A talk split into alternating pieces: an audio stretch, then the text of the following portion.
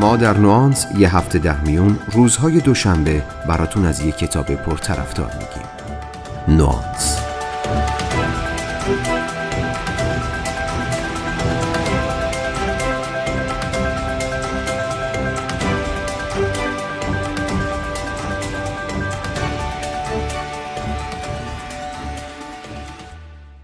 تا حالا به معنای صمیمیت فکر کردین؟ ما کی میگیم با یه نفر صمیمی هستیم؟ احتمالا زمانی که تا حدودی میشناسیمش. زمانی که با هم علاقه مشترک داریم یا وقتی خاطره های مشترکی با هم داریم. شاید از همه مهمتر زمانی که به هم اعتماد داریم. جالبه بدونید اینایی که گفتم فقط برای رابطه صمیمی بین دوتا آدم نیست.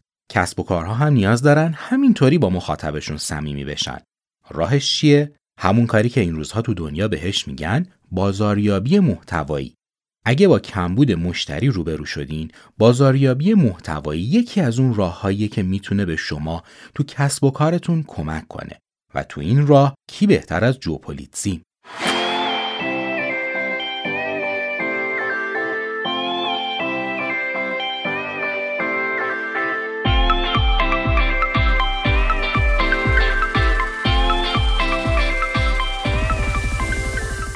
سلام. من مهدی آزاد هستم و شما شنونده سی‌امین اپیزود از پادکست نوانس هستید که در نیمه دوم مهر ماه منتشر شده. توی این اپیزود همراه هم گوش می‌کنیم به معرفی و خلاصه ای از کتاب Epic Content Marketing اثر جو پولیتزی. کتابی که تو ایران به نام بازاریابی محتوایی ترجمه و منتشر شده.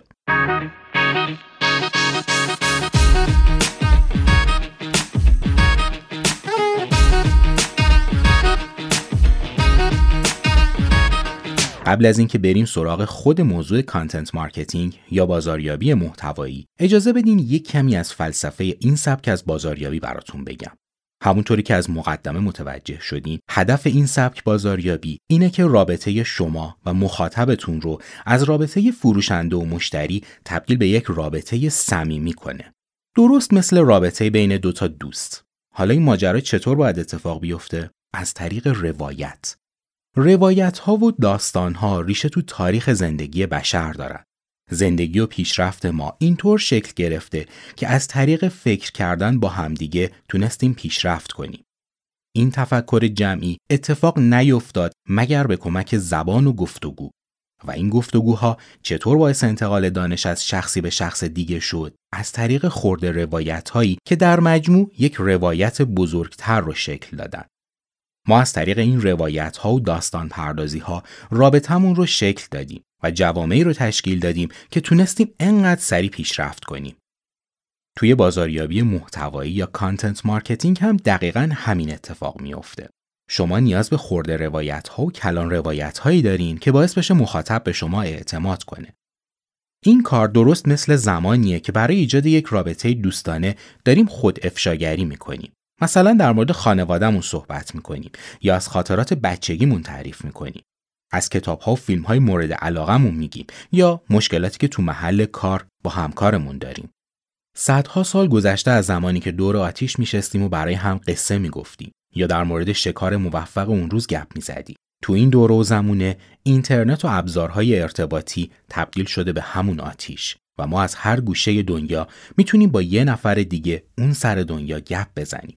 اما همونطور که این گپ زدن ها تو دنیای کهن آداب و رسوم خودش رو داشت این روزها هم باید قواعد و اصول گپ زدن رو بلد باشیم تا دیگران به قصه هامون گوش کنن.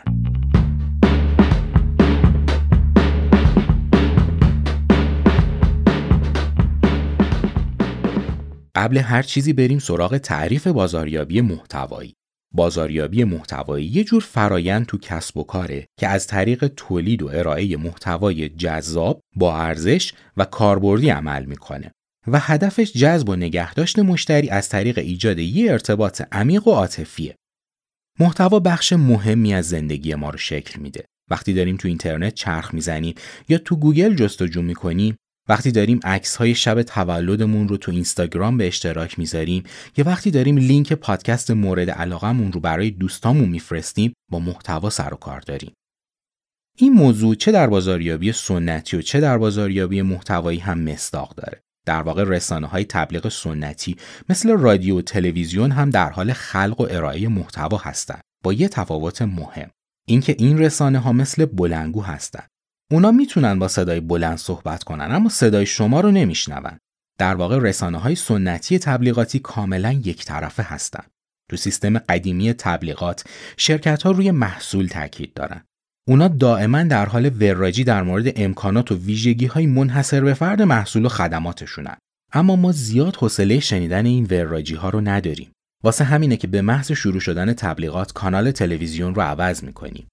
ما دوست داریم به داستانهایی گوش کنیم که درباره خودمونه درباره چیزایی که دوست داریم یا چیزهایی که می‌تونن مشکلات زندگیمون رو برطرف کنن هنر یه خلق کننده محتوا دقیقا تو تشخیص همین نیاز هاست. شرکت های رسانه ای سال هاست که به اهمیت این موضوع پی بردن و دارن ازش استفاده می‌کنن. اما شرکت های غیر رسانه ای چطور؟ فرض کنید شما فروشنده پمپ های آب برای ساختمونا هستید. شما یه سایت و یه صفحه تو اینستاگرام ایجاد می‌کنید و هر از چندی توی رسانه شخصی خودتون اطلاعات به درد بخوری در مورد پمپ های آب منتشر می‌کنید. با این کار شما دارید خورده روایت هاتون رو با کسای دیگه که دور این آتیش نشستن به اشتراک می‌ذارید. این داستان ها در نهایت یک داستان بزرگتر تو ذهن بقیه می‌سازه که شما قهرمانش هستین. البته شما رو تبدیل به سوپرمن نمی‌کنه اما قهرمان دنیای پمپای آب محل شدن هم خیلی بد نیست. حالا فرض کنید من نیاز دارم برای ساختمونم پمپ آب تهیه کنم و اطلاعات زیادی هم توی موضوع ندارم. پس شروع می‌کنم به جستجوی اطلاعات. اولین روش احتمالا همون راه سنتی پرسیدن از دوست و آشناس. روشی که احتمالا اگه متخصصی دورو برمون نباشه تو این موضوع به بنبست می‌خوریم. روش دوم اینه که یه چرخی تو اینترنت بزنم و ببینم چه اطلاعاتی تو این زمینه هست. من می‌خوام بدونم چه برندهایی کیفیت بهتری دارن یا چه شرکت خدمات بعد از فروش مناسب تری دارن. می‌خوام رنج قیمت دستم باشه و از همه مهمتر می‌خوام بدونم چه پمپی با چه قدرتی به درد ساختمون من می‌خوره. من دنبال اطلاعات فنی و تخصصی توی آگهی ها نیستم. چرا؟ چون ازش سر در نمیارم. من دنبال محتوایی هستم که خیلی راحت و سریع به من بگه چی به دردم می‌خوره. اینجاست که اگه درست بازاریابی کرده باشین احتمال اینکه من شما رو پیدا کنم خیلی زیاده. من شروع می‌کنم به بررسی محتوای شما و سرآخر اگه تصمیم به خرید پمپ بگیرم احتمال زیاد چه کسی رو انتخاب می‌کنم؟ بله شما رو. این همون فرایند اعتماد سازیه. من به خاطر کاری که شما انجام دادین بهتون اعتماد می‌کنم و اجازه میدم شما به جای من فکر کنید.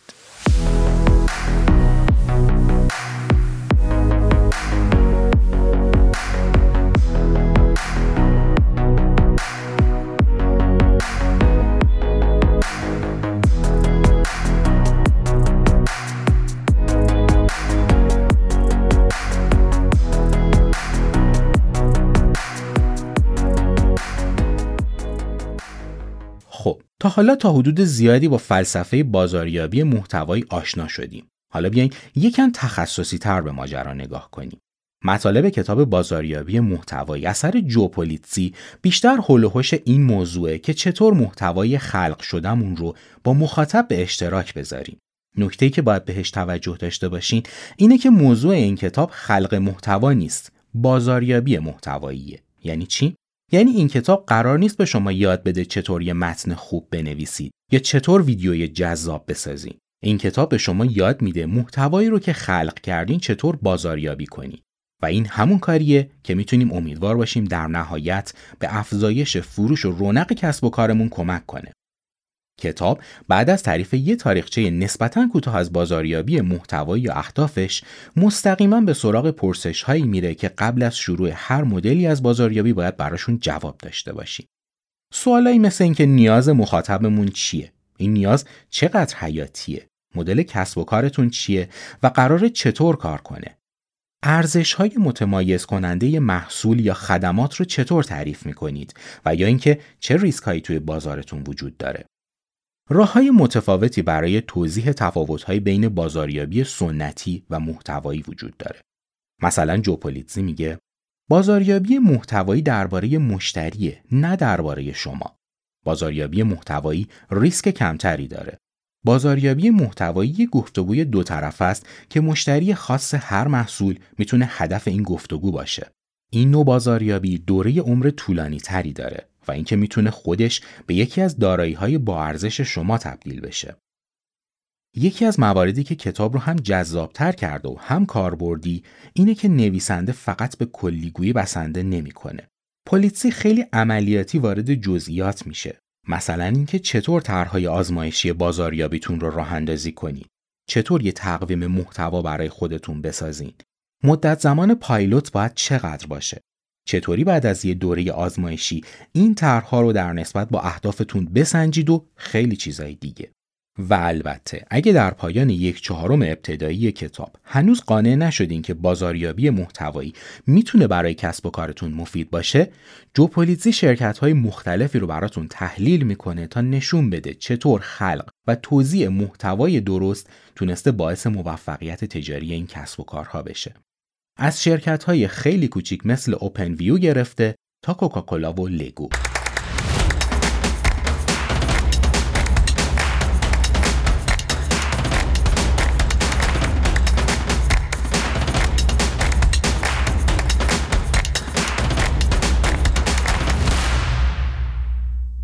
تو دنیای content marketing مدل های مختلفی برای بازاریابی وجود داره. جو پولیتزی تو کتابش مدل خاص خودش رو ارائه می‌کنه.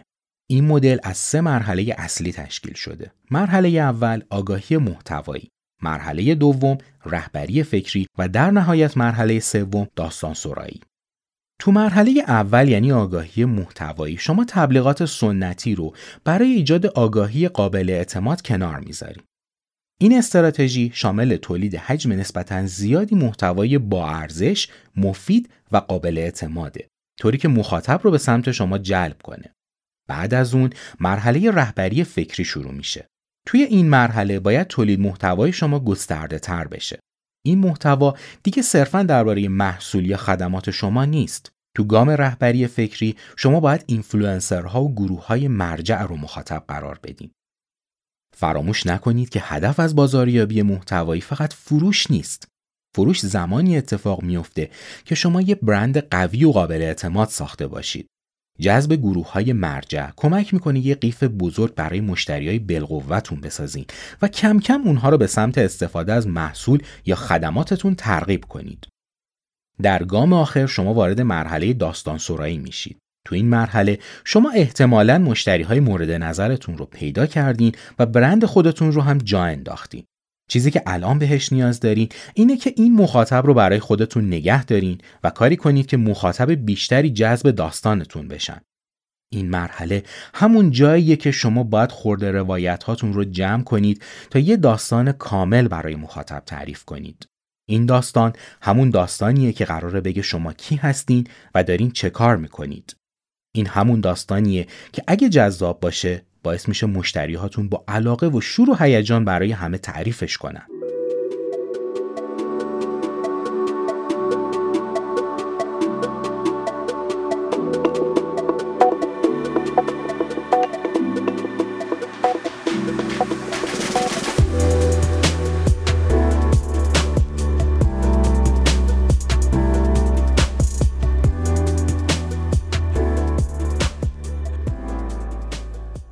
برای اینکه بتونید از بازاریابی محتوایی بهترین نتیجه رو بگیرین نیاز دارید رسانه های مختلفی رو که میشه ازشون استفاده کرد بشناسید. کتاب بخش های زیادی داره که این رسانه ها رو بهتون معرفی می‌کنه. مثلا چطور باید از شبکه های اجتماعی استفاده کرد؟ تفاوت بازاریابی محتوایی توی اینستاگرام با توییتر چیه؟ یا اینکه چطور باید یه وبلاگ توی سایتتون راه اندازی کنید؟ یکی از نکات کلیدی کتاب اینه که یه وبسایت باید در قلب تمام فعالیتاتون قرار بگیره. به این ترتیب شبکه های اجتماعی و باقی راه های توضیح محتوا رگ هایی هستن که خون رو به این قلب میرسونن. میشه این فرایند رو به یه هشت پا هم تشبیه کرد که بازوهاش دارن براش غذا پیدا می‌کنن. پس نکته اینجاست که تولید محتوای شما نباید روی شبکه های اجتماعی متمرکز بشه. وقتی دارید پستی رو توی اینستاگرام منتشر می‌کنید این محتوا در نهایت به اینستاگرام تعلق داره. محتوای شما باید طوری باشه که مخاطب رو به سمت سایتتون هدایت کنه. از این دیدگاه محتوای مناسب باید چند تا ویژگی داشته باشه. این محتوا باید پیوسته، واقع محور، بسری، کارا و گزینش شده باشه.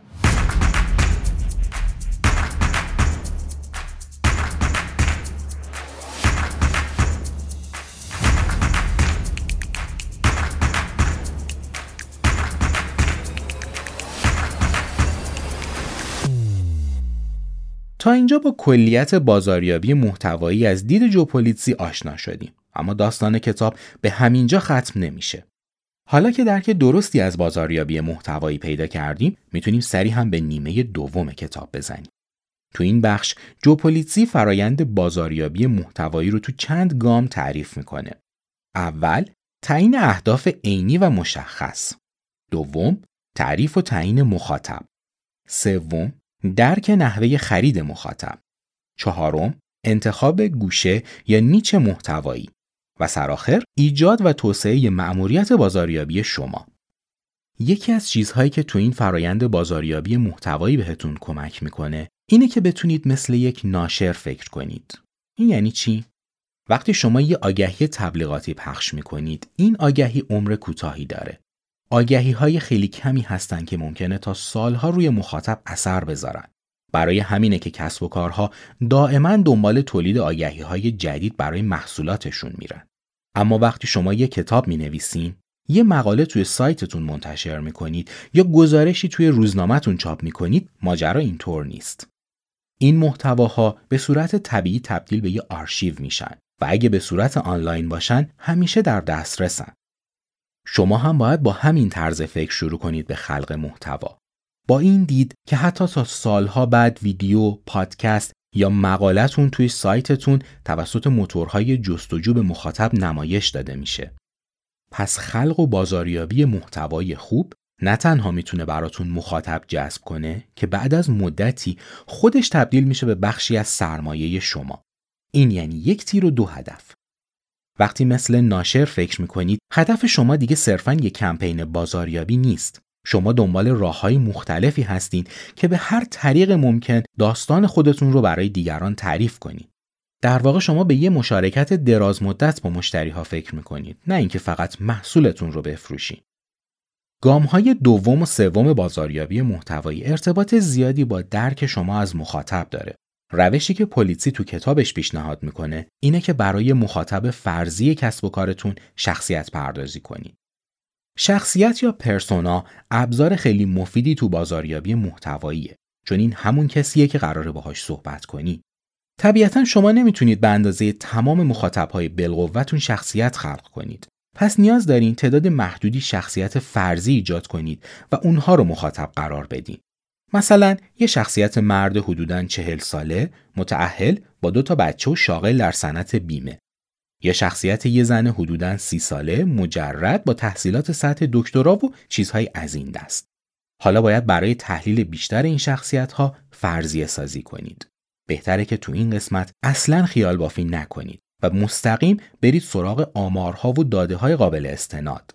به این صورت به طور تقریبی می‌تونید تشخیص بدین پرسوناهاتون به چه چیزهایی علاقه دارن چه نیازهایی دارن و احتمالا چه کالا یا خدماتی می‌تونه نیازشون رو برآورده کنه.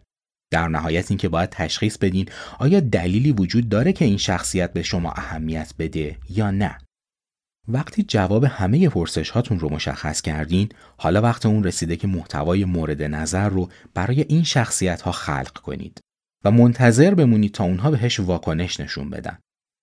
در گام بعد هم همونطور که قبلا گفتم باید این واکنش ها رو مورد بررسی قرار بدین تا در نهایت به مدل بازاریابی محتوایی با ارزشی برسین که می‌تونه مخاطب رو تبدیل به مشتری کنه.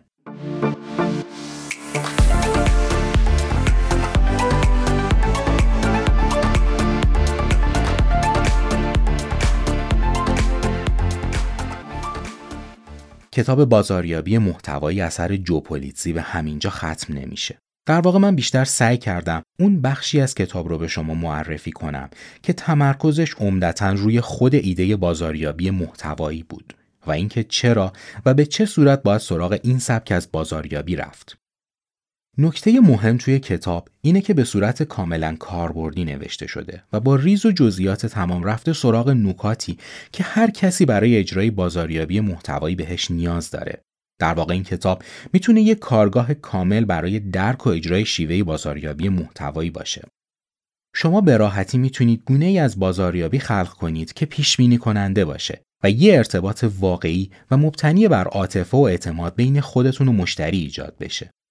نباید فراموش کرد که بازاریابی محتوایی بخش مهمی از استراتژی کلی در امر بازاریابیه و تنها استراتژی نیست که باید مورد بررسی قرار بگیره.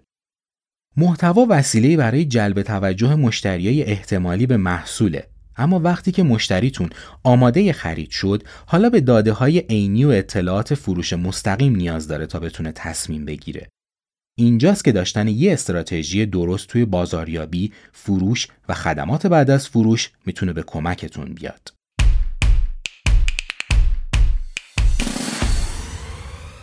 سپاسگزارم ازتون که شنونده این اپیزود از پادکست نوانس بودین. تو این اپیزود با هم گوش کردیم به خلاصه ای از کتاب بازاریابی محتوایی اثر جوپولیتزی.